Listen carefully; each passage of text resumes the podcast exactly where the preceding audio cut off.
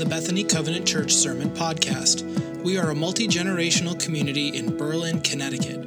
Our services are held Sundays at 9:30 a.m., and you can find out more about us at www.bethanycovenant.org. Well, good morning. It's so good to see you and to be with you this morning as we gather and worship our risen Savior, Jesus Christ.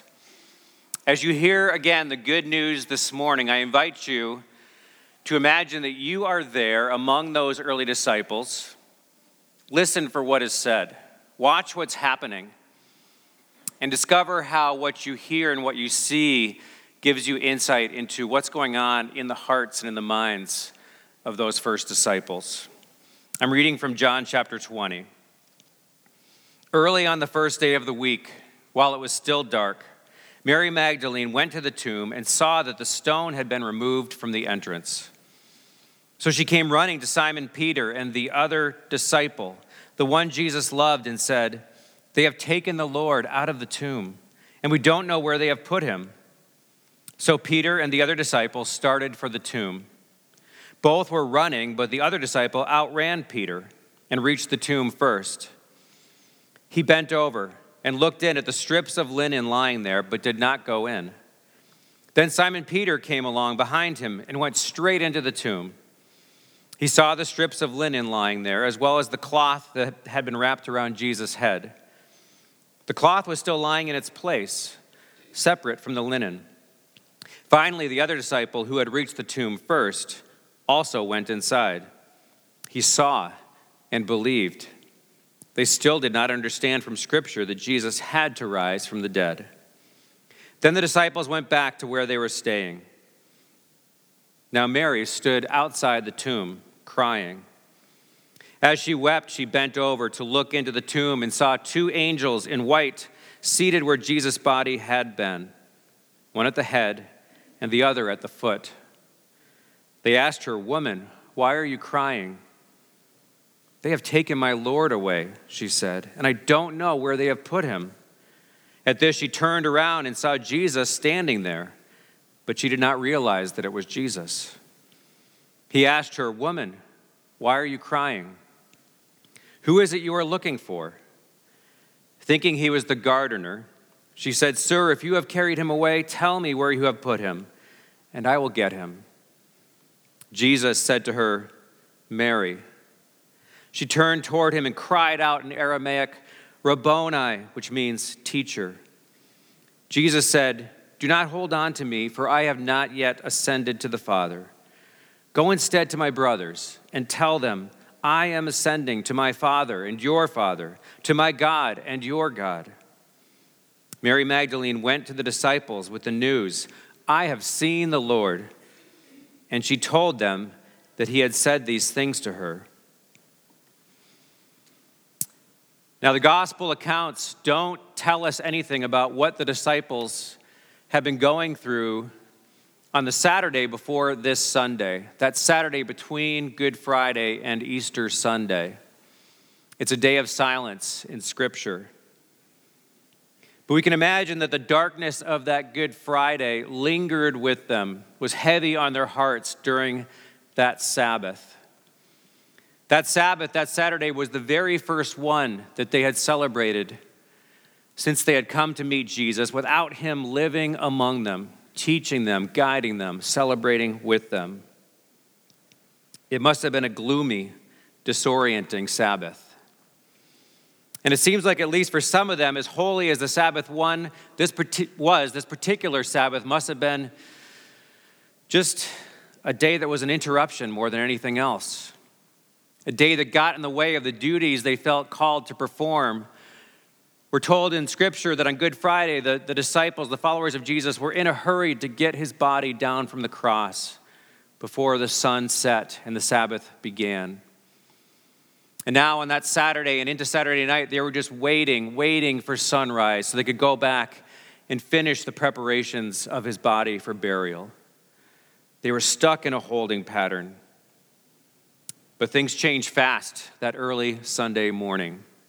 Mary Magdalene, whom scripture tells us was a woman from whom Jesus had cast out seven, seven demons, who was among those women who had followed Jesus faithfully and closely from Galilee into Jerusalem, came running to Peter to let him know she had been to the tomb and that the stone had been rolled away. Suspecting foul play, Mary, Peter, and an unnamed disciple who was almost certainly John, the gospel's author, hurried breathlessly to the tomb to see for themselves what was going on. And what they discovered left them bewildered. The wrappings that had been used to cover Jesus' body were still there, but Jesus himself was nowhere to be found.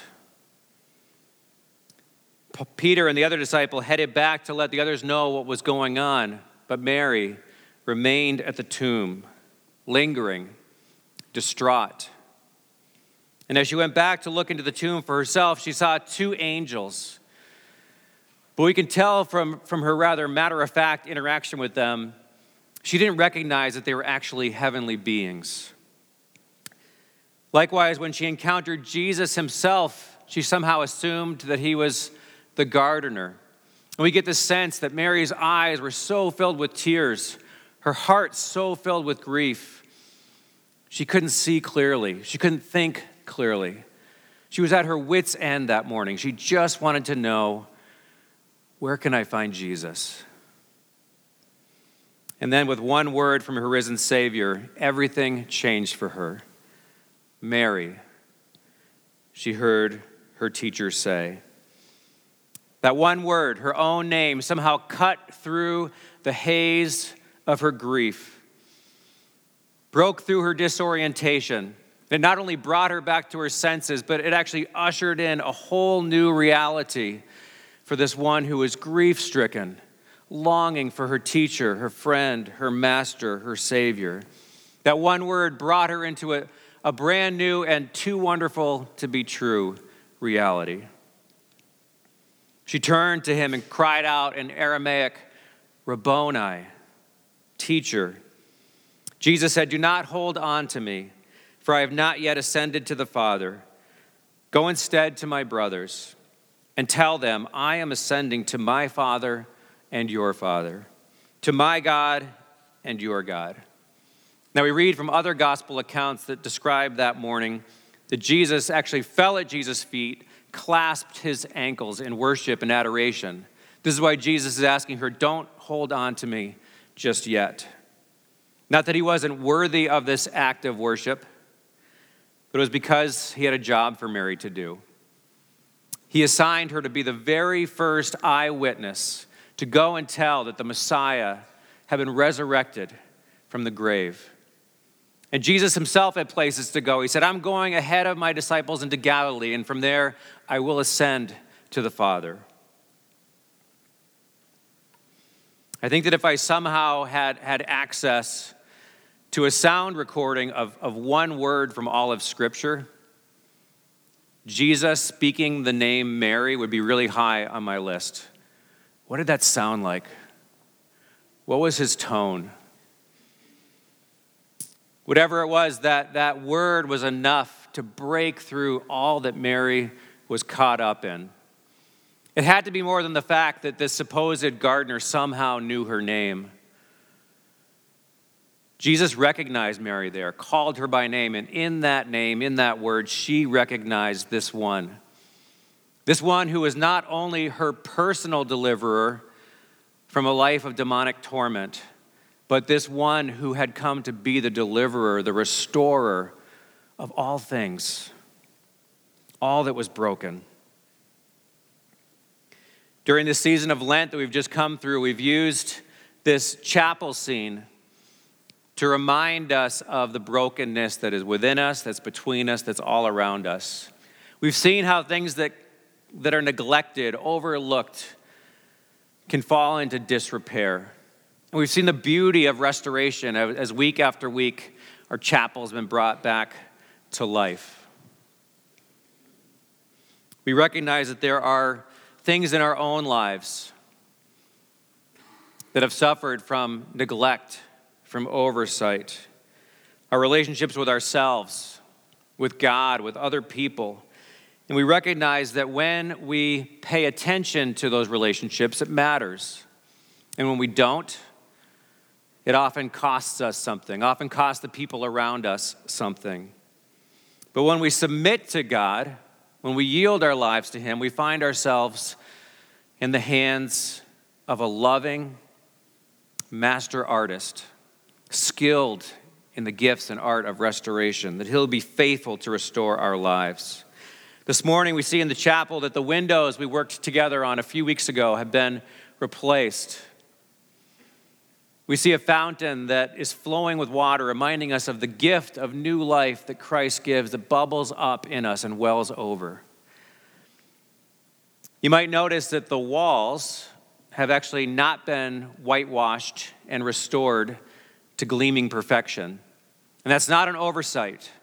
Our creative design team left the walls this way to remind us tangibly that this work of restoration that God is doing in us is a work in progress.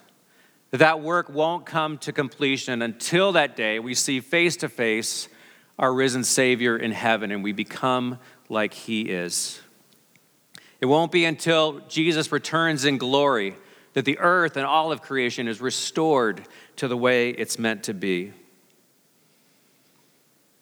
When Mary heard her master and teacher speak her name, she felt something stir inside of her. It's the same stirring that points us to the restored life that is available to each of us because Jesus rose from the grave and still lives today. We see in the Bible that Jesus was actually not the first or only person who came back from the dead, but he was the only one never to die again. He triumphed over death itself, and he leads us out of spiritual deadness through our physical deaths and into spiritual eternal life and into the promise of the resurrection of our own bodies. Mary placed her faith in Jesus that day and found that her faith, her trust was not disappointed. It had seemed on Friday that her hopes had all come crashing down.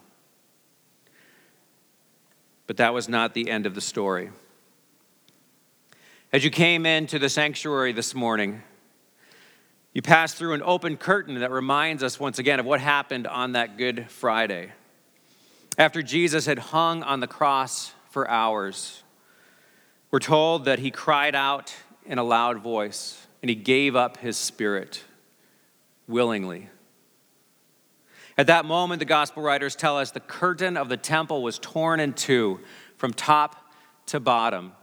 This was the tall, thick curtain that in the temple separated the people from the holiest of holy places. That one place where only the high priest was allowed to go into the very presence of God and he was only allowed to go there once a year. The tearing of that curtain represented the access that we now have to come boldly into the presence of God Himself because of the work of Jesus Christ. The writer of Hebrews says, Therefore, brothers and sisters, we have confidence to enter the most holy place by the blood of Jesus, by a new and living way opened for us through the curtain that is his body. This morning, if there's anyone here who has not yet received that gift of grace of God through Jesus Christ, who's not yet taken that step of faith toward Jesus as master, as teacher, as savior, as God himself, I invite you to speak to any of our pastors at any time. We would be delighted to tell you more about how what happened that first Easter morning literally changed everything. And for those of us here this morning who do name Jesus Christ as Lord and Savior, who seek to live our lives differently because we know God is doing a restoring work in us, He's preparing us for the life He intends us to live. I think we can learn from Mary Magdalene this morning that when we share with other people what God is up to in our lives and we witness about Jesus Christ, it doesn't have to be super complex. John tells us that Mary went to the disciples with the news, I have seen the Lord. And she told them the things he had said to her. It was pretty simple. I've seen Jesus. I've been with him. I've spent time with him. He's taught me things. He's told me things. He's shown me things. Our words of witness can be as beautifully simple and straightforward as that. Her announcement to the disciples that morning wasn't loaded with theology, it was overflowing with joy. God was faithful to raise Jesus from the dead. He restored Jesus to life that we might live. Jesus, alive and having defeated death on our behalf, points us to the way, leads us into the way that God intends for us to live. As we gather today, filled with joy, worshiping our risen Savior, choosing to follow God, may we continue to submit ourselves to His work within us, asking God to restore in us a desire to follow Christ faithfully, to worship Him joyfully. Friends, Christ is risen. Please join me in prayer. Jesus, Messiah, risen Lord and Savior, we praise you, we worship you, and like Mary, we fall at your feet. Jesus, help us always to recognize you when you are near us to recognize the sound of your voice calling our name. Help us to turn to you in love, in adoration, in obedience. Jesus, make us quick and eager to share the good news that we have seen you and to share those things that we have learned from you. King Jesus, we praise you today as the one who has triumphed over death itself and who leads us into true, abundant, eternal life. Amen.